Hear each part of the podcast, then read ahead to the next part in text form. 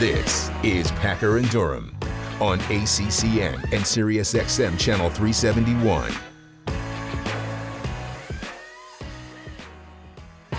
Packer and Durham pre-power hour is upon us as we continue to stream live on the ESPN app. Number for the program is 844 say ACCN. If you want to jump on board, we'll certainly take some phone calls. You know how it go on that thing. And uh, Wes, we got a ton of guests coming up this hour. Tell the truth. Uh, Sophia LaRose here at uh, 8.30. Kason Wilburn at 8.45, right? Casey makes his debut. He's a swimmer for uh, Notre Dame. Yep. All academic ACC dude. Yep. And uh, doing some great stuff from a unity perspective because that is a big week for us and for the league. And of course, uh, Sophia's been on before. Uh, she was a delight to talk to a year ago. And of course, we got this big Duke, North Carolina women's lacrosse thing coming up, which will be outstanding. Uh, but our first guest this hour is making his 14th appearance on the show. He's co hosted as well. That'd be David Hale, who you know and love and read at ESPN.com. And has uh, co-authored a piece about the transfer portal and its impact on college football, especially as it relates to the spring, and joins us this morning. David, um, look, there there are 3,600 FBS players in the portal.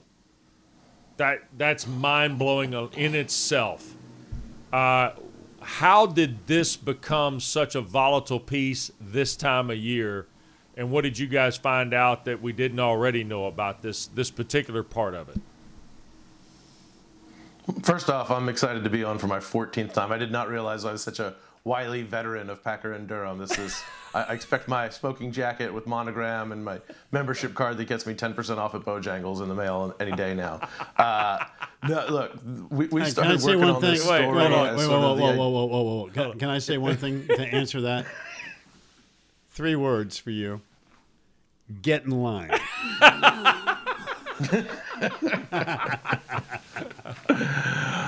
Look, Roddy Jones promised me big things. That's all I'm telling you. Okay. Oh, no. there we go. Now, let me. I have another thing to tell you now. Get in the back of the line. Yeah. All right. Yeah. Uh, so on a serious out. note. On a serious note. Uh, so we started working on this story, and the idea was sort of like, hey, hasn't spring typically been the sort of calm time of the year? It's, it's you know, if you're a new coaching staff, it's installation phase. If you're an established coaching staff, it's getting your young guys some reps and sort of determining, um, you know, who, who what your depth chart's going to look like, and reinstalling some of the the fundamental stuff that you build upon uh, into the fall. And really, it's not that anymore. It has been uh, co opted by the chaos of, of all that happens in college football the same way uh, as everything else has. And, and so, what you really have is, is sort of this is free agency period part two. So, you get the first one that comes uh, at the end of the regular season with this mass exodus of players uh, into the portal. And then what happens is typically at the end of spring, you expect this whole second exodus. So the second most, the, busiest month in the portal last year was, was December, uh, which is not surprising. The second biggest busiest month was May. And it's that's the end of the spring practice, and, and people have players have decided this is where I'm at in the pecking order. I don't like where I'm at. Um, I don't like the fit here. I don't like the new coaching staff, whatever it is, and they're hitting the road. And the crazy thing about that is, last May, we kind of knew the one-time transfer thing was coming, but it wasn't official yet.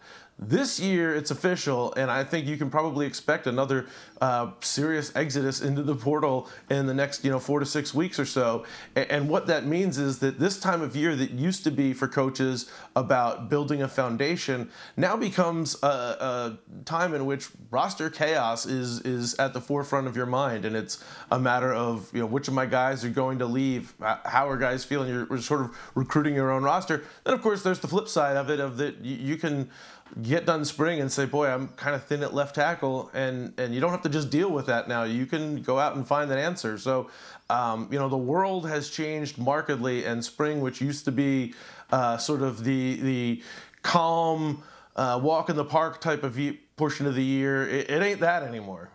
David, you know the other thing too. I mean, not only the 3,600 from a football perspective in the portal.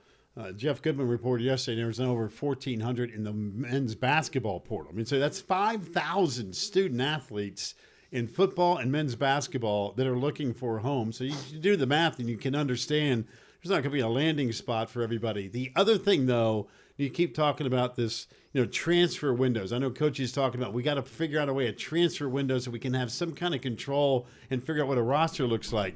You also go through a college football season now where some players in the middle of a season go, you know what, this is not working out for me, and I've got to make a move because early signing period, right? We get this whole thing that goes on for the high school kids in December. Mm-hmm. All of a sudden, they're committed early. They're going on campus in January as early enrollees, and coaches need to know, hey, how? What are my numbers? I mean, it's one thing to talk about the spring. Man, the fall's not much better because you now start to see kids go, I'm out of here in the middle of a season that doesn't do anybody any good either. Yeah. I mean, it is a mess everywhere you look. It, it absolutely is. Um, and there's a lot to unpack with all of this. But but the first thing I'll say is, uh, you look at it, and anyone with a functioning brain can look at it and say this is chaos and it's a problem um, it ain't going to get fixed. And that's that's the bottom line. The NCAA is, is toothless as a regulatory agency at this point uh, because of the Alston ruling last summer. They are terrified of being sued uh, for antitrust violations.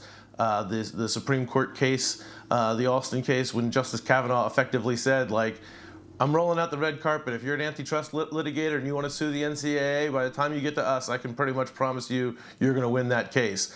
Um, that's where the NCAA is right now. So you look and you ask, who, who's going to fix this? If it's not the NCAA and it's not the federal government, which I highly doubt, and I don't see the players just holding up their hands and volunteering and saying like, yeah, let us uh, put in a transfer window. Like, it ain't happening. It's just not happening. Um, you know, one of the interesting things that, that I, I heard and, and wrote a little bit about in this story came from Manny Diaz, the former Miami coach, is at Penn State now. And he said, look, if we can't regulate, we, what we can do is incentivize. And right now, the incentives are structured to make it so players really do need to opt out midseason or the day the season ends. Because, uh, as you said, Pack, there, there's on one hand, high school players are signing and coaches want some roster stability and there's this sort of pressure of like well if i want this spot with this team that i want to transfer to i need to get into the portal today. And then the other big thing is there is such a dependence on being a part of spring ball and going through those winter workouts going through spring ball and getting sort of a leg up on playing time and to do that you've got to be enrolled by january so guys are feeling a ton of pressure to get into the portal in October and November and start taking these official visits and stuff like this to, to determine where they're going to be so they can be on campus somewhere else in January. Um, the incentives are all set up to opt out in the regular season. And as my as Manny Diaz said, like, we don't have a spring practice problem right now. We got a regular season problem that we're prioritizing spring over. And so he had a really interesting idea, which was what if we just did away with spring ball and adopted more of an NFL minicamp policy where you have a few different, you know, four to five to six day camps throughout the offseason. So as guys come in from the portal or you know later recruit signees come in in June, come in in July, there's a chance to work hands-on with the coaches ahead of fall camp. And it sort of lowered the incentive to, to opt out in the season and adds an incentive to stick around. But really I think incentivization is really all we can do at this point because regulation I just don't think is happening. All right. So we're going to get the American football coaches involved in this. We're obviously going to get, and you're saying NCAA. I totally agree on your packaging there, by the way. Uh, so now we've got to have heroes. We got to have a North Star, to use the new buzz marketing word. We got to have somebody that is willing to take control of this. Um, if we can't get portal guidelines set up and we can't get NIL regulations set up or salary caps or whatever we want to call it – if we can't get any of that done, in your mind, covering the sport the way you do, does this come down to the Power Five commissioners and somebody else, Jack Swarbrick, whatever, same committee that, that is the brain trust of the CFP? Are we back to this again, or do we have to have somebody from outside come in? I, I think there's there's one of two ways that this ends. the less likely way is that there is somebody from outside the federal government. We've talked about this with NIL a ton. Uh, the the NCAA has, has effectively said we need the feds to determine the rules on NCAA on NIL, uh, and I don't sense a lot of momentum on that happening. I think there are still some uh, folks in Congress who are talking about it, but it's not a priority. And particularly, look, the way, not to get into politics, but the way election seasons work in this country, I mean, we're, we're closing in on, on where the races are beginning for 2024 already. And I don't think that, that NIL is going to be a talking point. There's going to be probably a waiting game until the next administration, would be my guess, before we have any real movement at the federal level on this stuff. So then you ask, well, who could do it? And again, I, I don't think that the NCA can be that group. So you ask, is there an alternative to the NCAA? And I think this is when you hear the comments from Dabo Swinney about blow it all up and super conferences. And Bill Connelly had a great uh, piece on, mm-hmm. on the idea of super conferences for us yesterday. I think that's where this is headed because it's the only way to sort of create uh, an established group of rules and regulations. And the only way you don't get sued for antitrust is not to be in violation of antitrust. And frankly, the only way to do that is to treat employ players as employees. You unionize them. You collectively bargain. These are going to be the rules, and they agree to them, and we agree to them. This has been anathema for the NCAA forever. And part of the reason we're in this place is because the NCAA not only didn't want to give even a little bit on this, they kept fighting every bit tooth and nail to the Supreme Court and then got walloped in the yeah. Alston decision. Um, I, I just I don't see any appetite at the NCAA level for this. There are a ton of schools that couldn't afford to do it even if they wanted to, and what you're left with is maybe 40, maybe 60 schools that say, all right, I'm willing to professionalize college football. We're going to figure out a game plan to make it happen. And I don't know if that means five years from now, 10 years from now, but I, I think it's coming.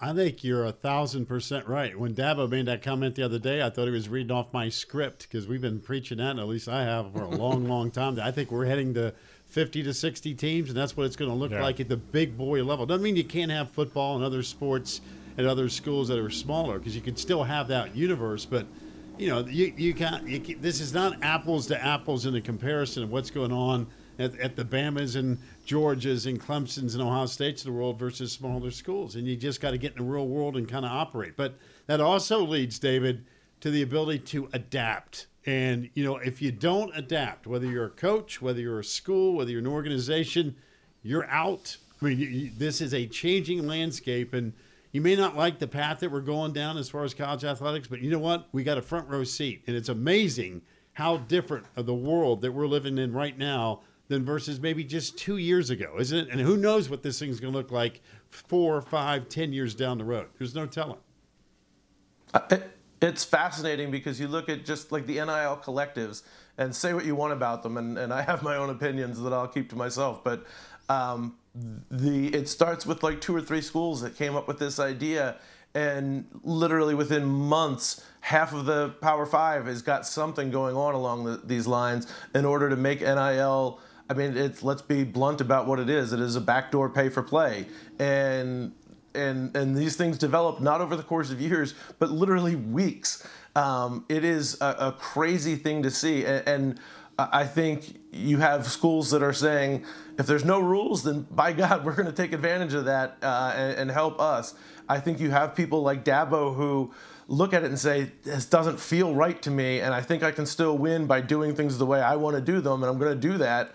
And then you got a whole bunch of schools that are going to be trapped in the middle ground of saying like, I, I can't afford to play at the same level as Texas A&M or Alabama is. I also can't afford to assume I can recruit at Clemson's level without this. Mm. So what do I do? And that's a really tough spot for them to be in too. It, it's I think this is really um, the more I talk to coaches and ads, I think they all have their personal opinions about what they would like it to be. But the, when you boil it down to the bottom line, what they want is just some set of rules to play by. Because right, right now, it's like opening up a game of Monopoly and saying there's no rules. Just here's your you're, you're the thimble, you're the race car, go. And I don't uh, I don't think anybody feels good about living in that world. Yeah, David, this is uh, really insightful stuff. Everybody can go to ESPN.com. I know you collaborate on it. It's really informative, especially when it comes to I was telling Pack before the show roster structure and things like that. So, hat tip on the good work. Uh, we're getting around to talking season. We'll see you soon. That's what I do best, so uh, I'm all for it. Look forward to, to my 15th appearance, which I don't know what level of. Uh, I think I get a free sandwich at Subway or something for that. Uh, no, No, no, no you, you got to get in the back of the line for that back one of- too. yeah, but there's- you're on a roll with all 15, that stuff. 15 by the way. You got a lot of merch. You got a lot of merch in your uh, in your uh, membership, but I, I don't see anybody laying out the membership yet. But we'll figure that out. We got time. All right, you get So get on top of it. All right. See you later. David Hale, ESPN.com. It's a terrific story. He also mentioned the Bill Connelly piece. Should read that too. It's I'm telling you, there's a lot of stuff being done about name, image, and likeness, transfer portal, potential of where we're going. And the reason you can write it, and we'll talk about this on the other side. Pack told you, we're on the front row of the transformation of college athletics right now. And we're there's watching lot, it. And there's a lot of folks that are uncomfortable with it, and you know I get it. I mean, I think So, all of us yeah. are sitting there going, "All right, we're going to get ready to open up this door and see what path we go down." But it is a fascinating time in college Yep. athletics. All right, sit tight when we come back. More to go, uh, including the bar bet of all bar bets is kind of out there. I didn't write that. Brooks wrote it, our producer. The bar bet of all bar bets. Oh, wait a second. What do we got here? We'll come back, talk about that in a moment. Packer and Durham. This is the Packer and Durham Podcast.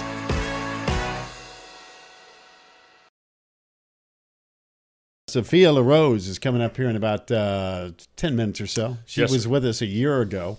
Right. uh, women's uh, player at uh, Duke for lacrosse. They've Mm-hmm. got that big showdown coming up with North Carolina. It's going to be great, and uh, look forward to touching base with her. And then um, Kason Wilburn, never had him on the show before. Notre Right. Mm-hmm. Dame swimmer, part of the ACC Unity Week, Yeah. doing some great stuff at Young, Notre Dame. young man from Chesapeake, Virginia, is involved two disciplines in swimming and doing terrific work.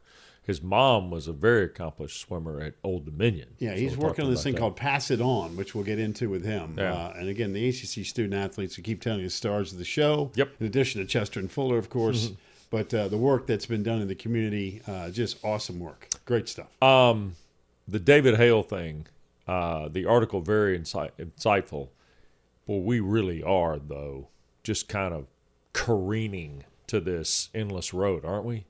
Well, you hope it's not a dead end. Is the That's the part that That's the scary part, Yeah, right? I, I mean, mean- look at the portal numbers, the NIL stuff.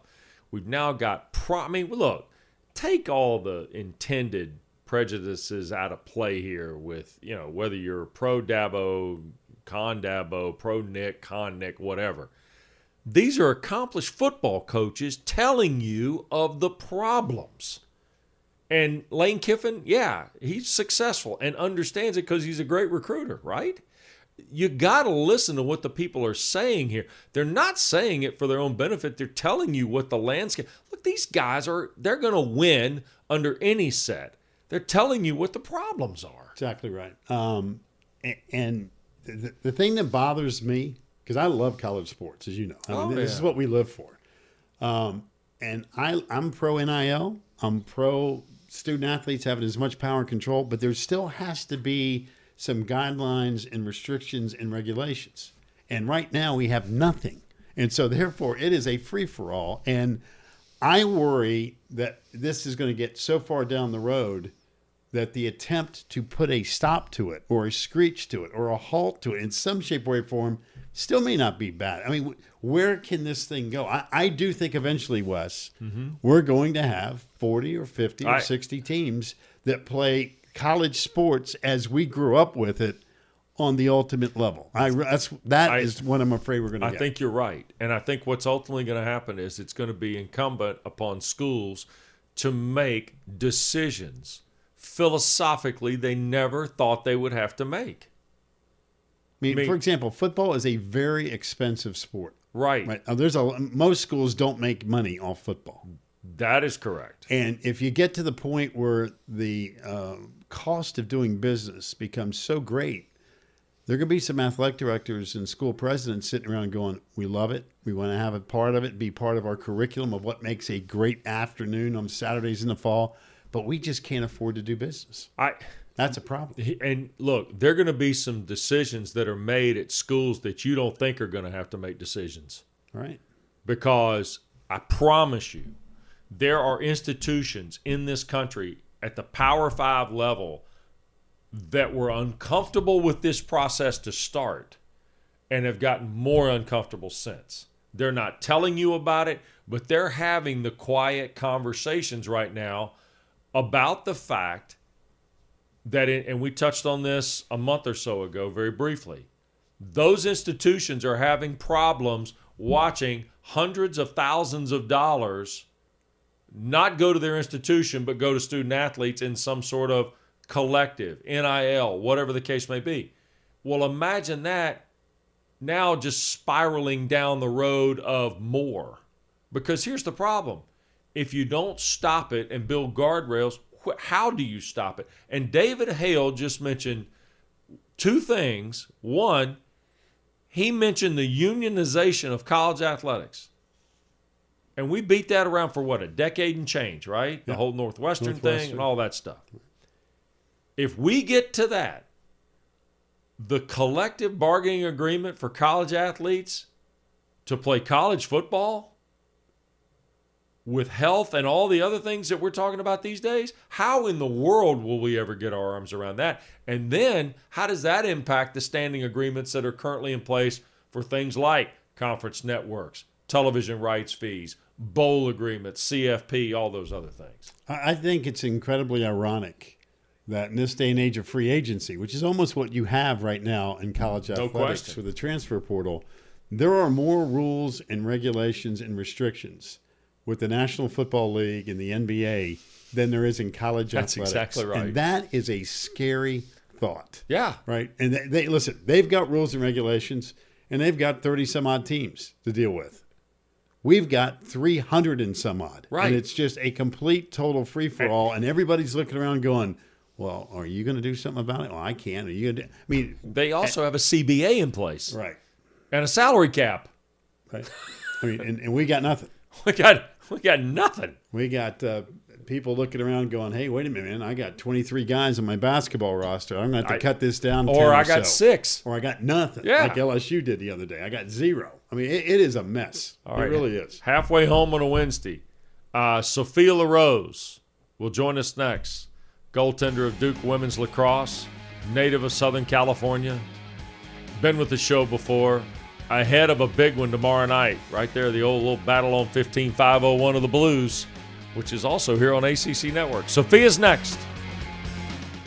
Packer and Durham.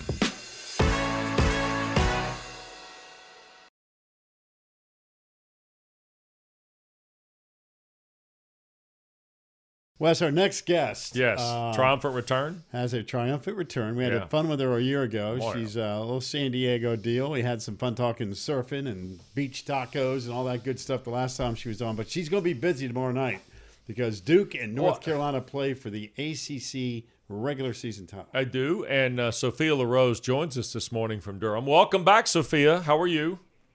I am good. Thank you so much for having me. Absolutely. morning. Uh, good morning. All right. So you go from taking bullets defending Charlotte North and Boston College to bullets from Jamie Ortega, who, by the way, will be with us later in the show. So if you've got some sort of special thing you want us to share with Jamie, we will. Uh, you got the hardest job in the ACC in the last week. That's the way I look at it, right?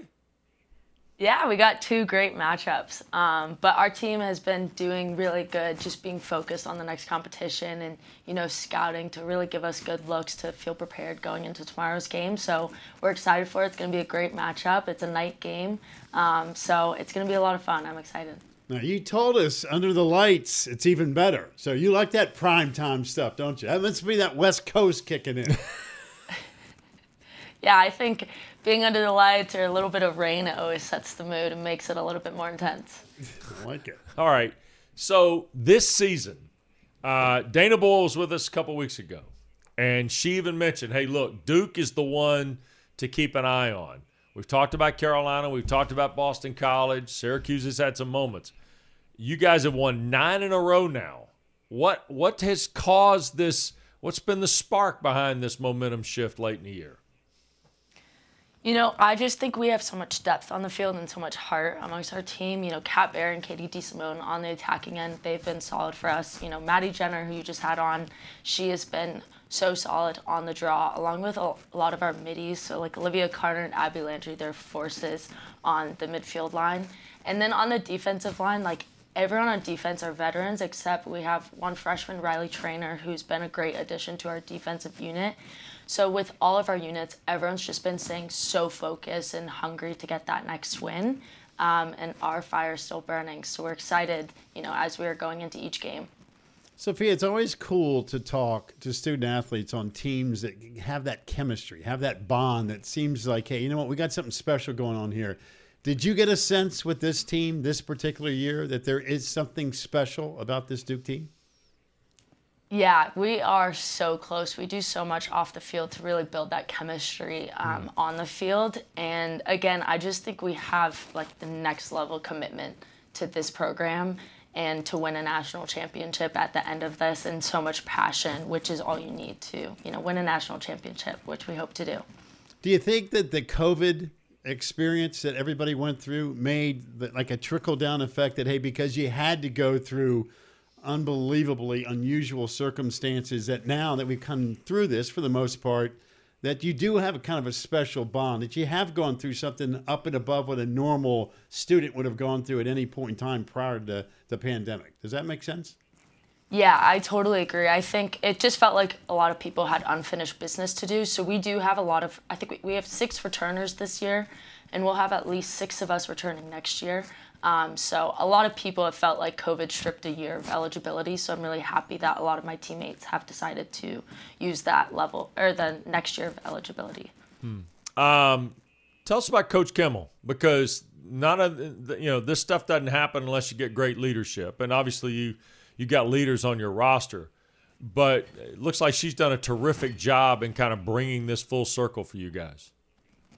Yeah, Kerstin, I couldn't ask for a better coach. She's amazing. She really listens to us and really pushes us hard. She knows like what potential we have and she reminds us like you haven't reached your potential yet. You guys are still going and you just have to continue to work hard and keep your eyes on the prize.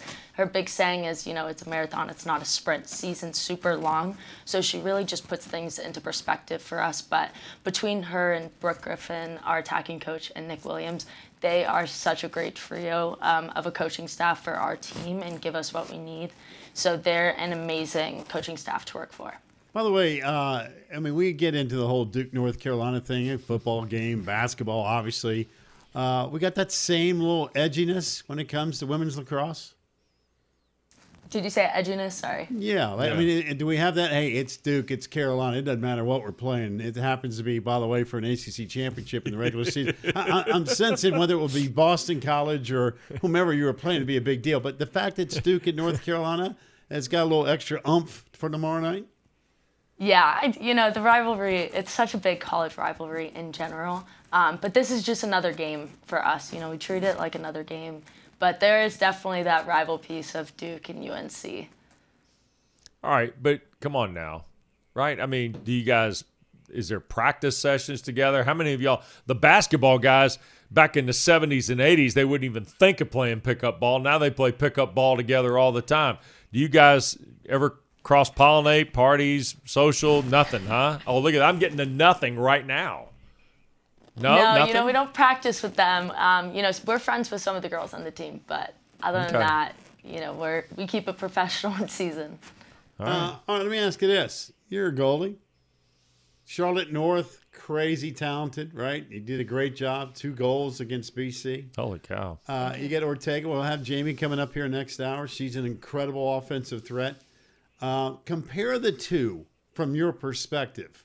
Uh, how they're different, maybe how they're similar, uh, not that you're giving out any secrets, obviously, but I mean, you have a chance to see two of the great offensive goal scorers when you see these two. So you tell me. Yeah, you know, I think I feel honored to go up against like two of the most like versatile attackers in the game. Um, they're both very talented. They both play very differently, though.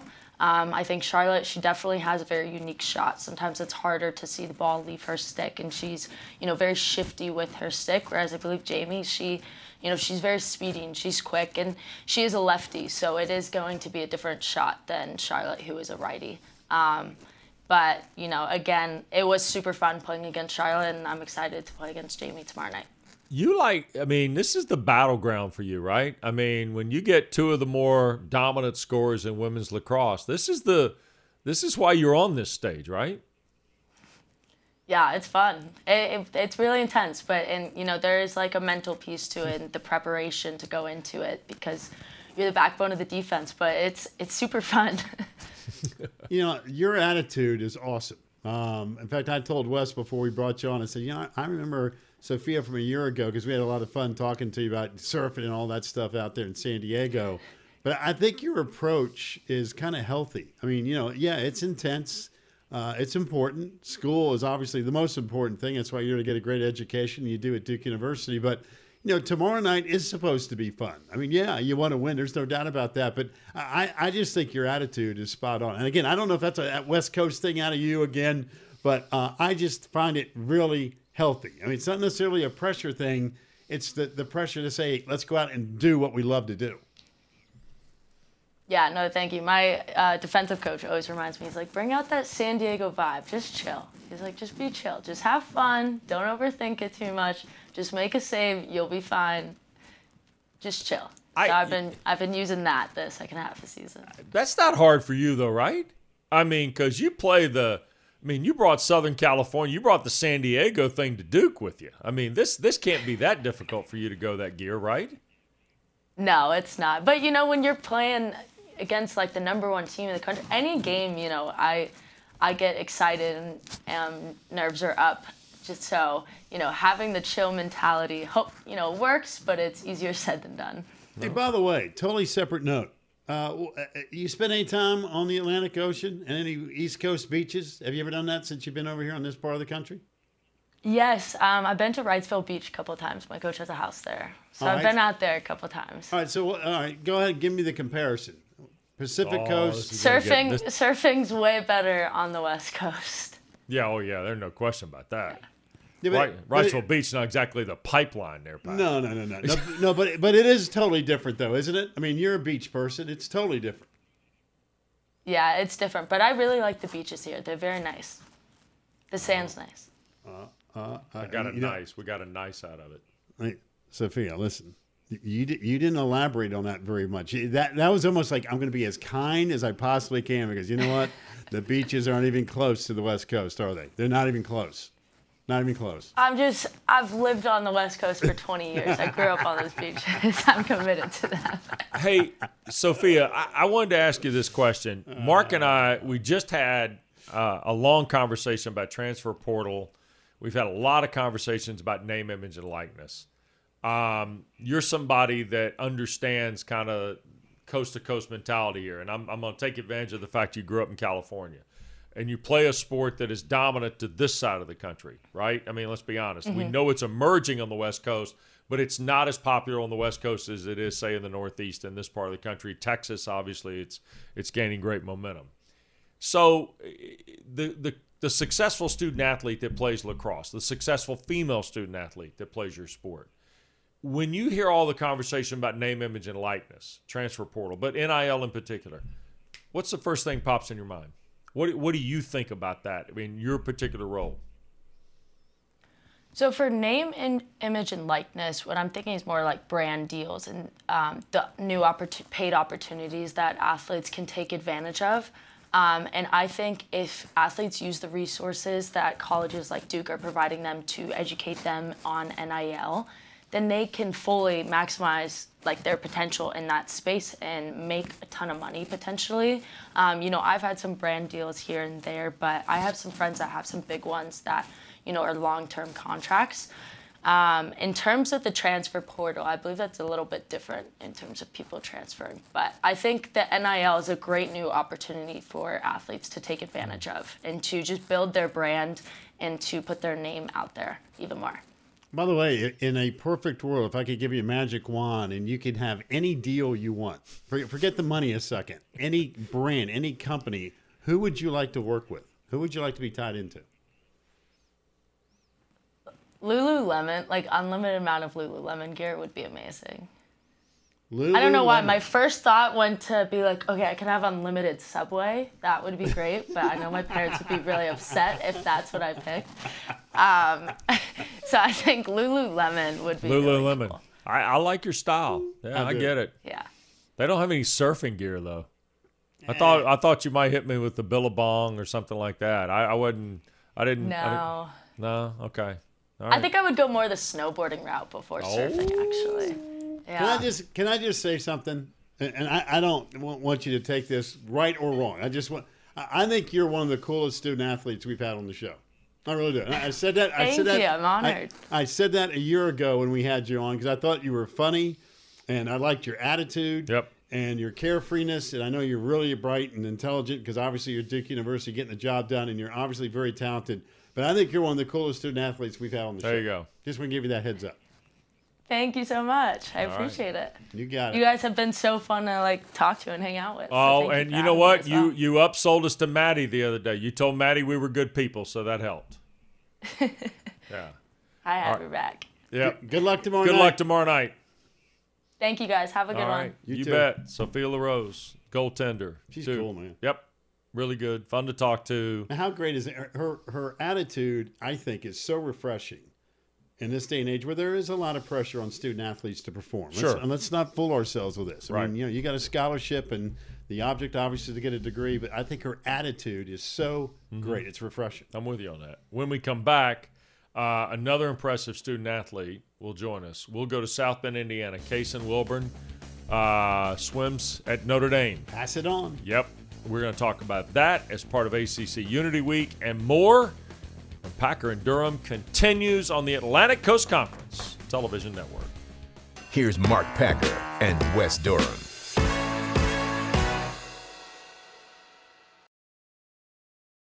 We've touched on Unity Week here uh, Monday and Tuesday. We'll do it the rest of the week as well on the show. Uh, and I tell you what, we have given you impressive student athletes. Isaiah Holmes, Miami, Gabby Leon yesterday from Louisville. And this young man falls right in line. Please welcome Kason Wilburn, who uh, swims at uh, Notre Dame. He is from mighty Chesapeake, Virginia, down in the 757. So here we go. We got more 757s coming at you. Uh, Kason, good morning. Welcome to the show. How are you? Good. I'm good. I'm good. Thank you guys for having me on this morning. Absolutely. Um, you and uh, other members of your team uh, provided free swimming lessons uh, to to youngsters in South Bend as part of Pass It On, and Packer and I were talking about it. Take us through kind of how that uh, that program started and uh, and why it's so meaningful to you. Yes. So uh, I actually started the program. So when I was back in high school, I did some work with the Boys and Girls Club where I set up swim lessons for them uh, back in 757 in Hampton Roads. And so when I came to Notre Dame, I knew this that was something that I wanted to just carry on uh, to this school. And sadly, the first two years because of COVID, it was it was really hard to get something going. But this year, uh, the Gold Center here at Notre Dame really uh, just backed me in trying to get these swim, make these swim lessons happen, and my whole team was very supportive. And it's just it's something that I'm super passionate about because I feel like everybody should know how to swim. It's a very important life skill, and frankly, you never know when you might end up in the mm-hmm. water. And so I just felt the need to share what I know with the kids of South Bend, and like I said, the Gold Center and a lot of my teammates were willing to help me out all the way along the way. Kason, uh, I almost drowned last year at the Turks and Caicos. And again, swimming in the ocean is very different than swimming uh, in a swimming pool. But I want to go back to that a second.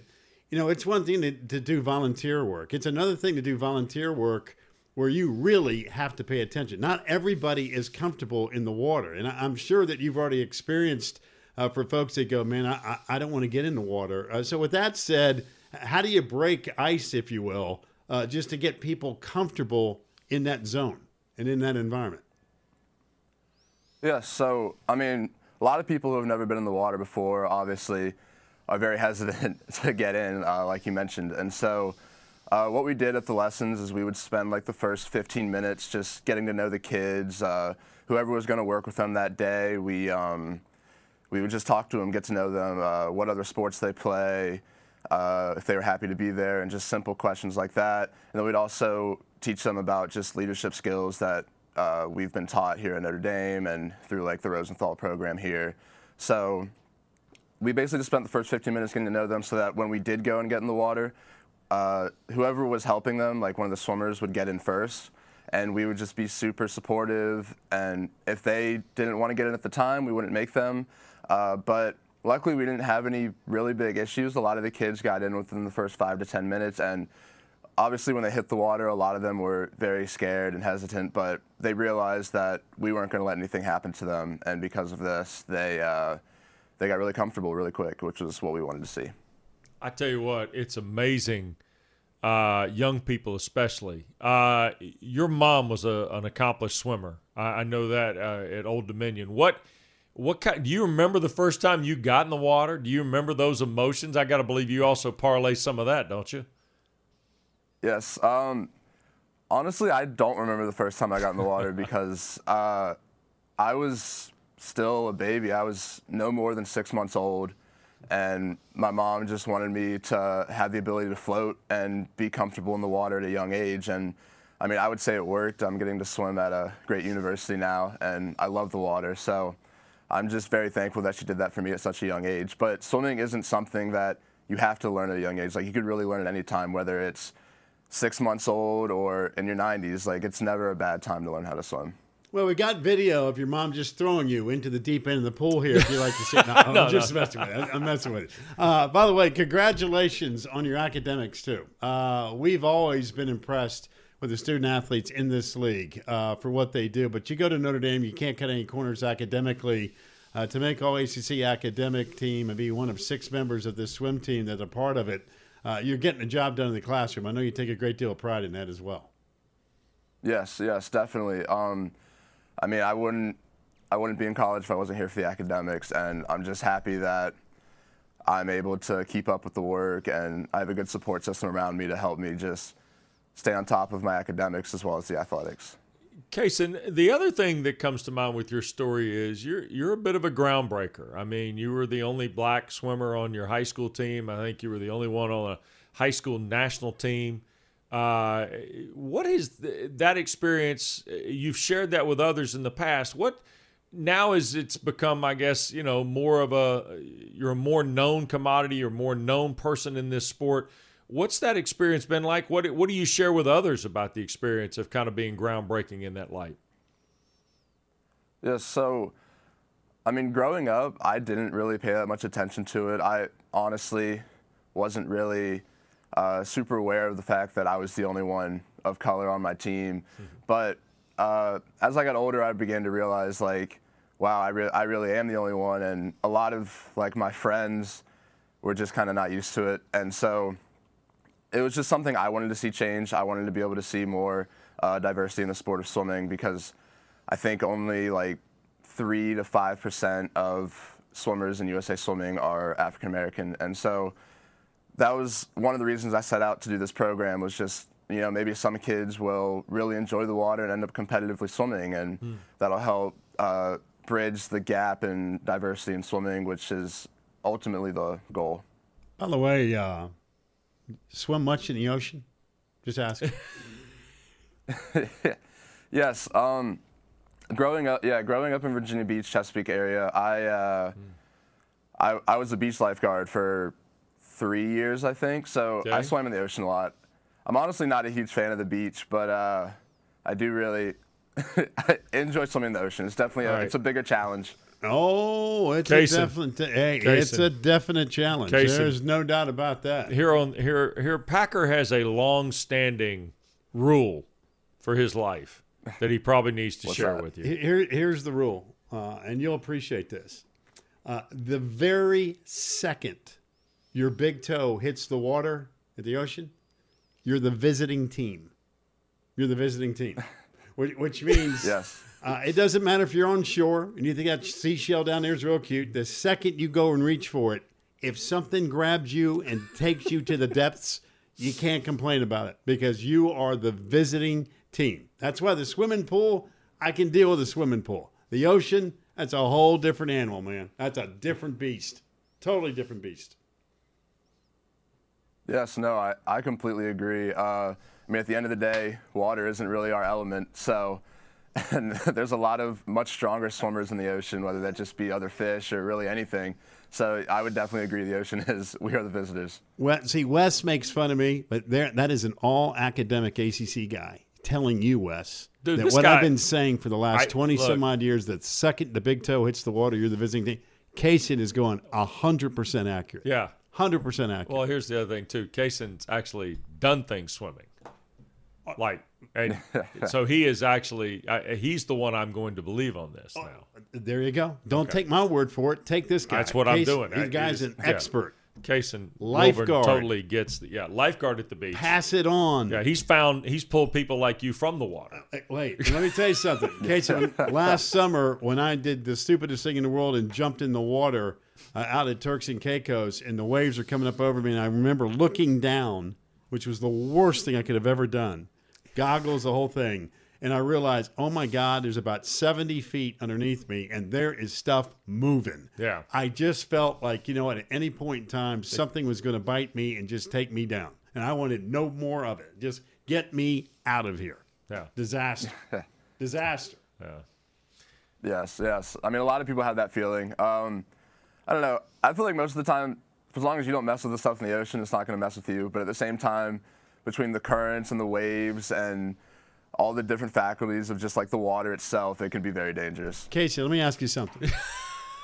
Let me Before you the question, me before the end question, we're going to ask you ask something else. one more here. question. Yeah. In your life, in your life, how many times have you read about, heard about, seen, or listened to somebody that had a shark bite Oh come on. Sitting in their come condo. on. He's from Virginia. sitting in their condo? In their condo. Oh, the answer is yeah. never.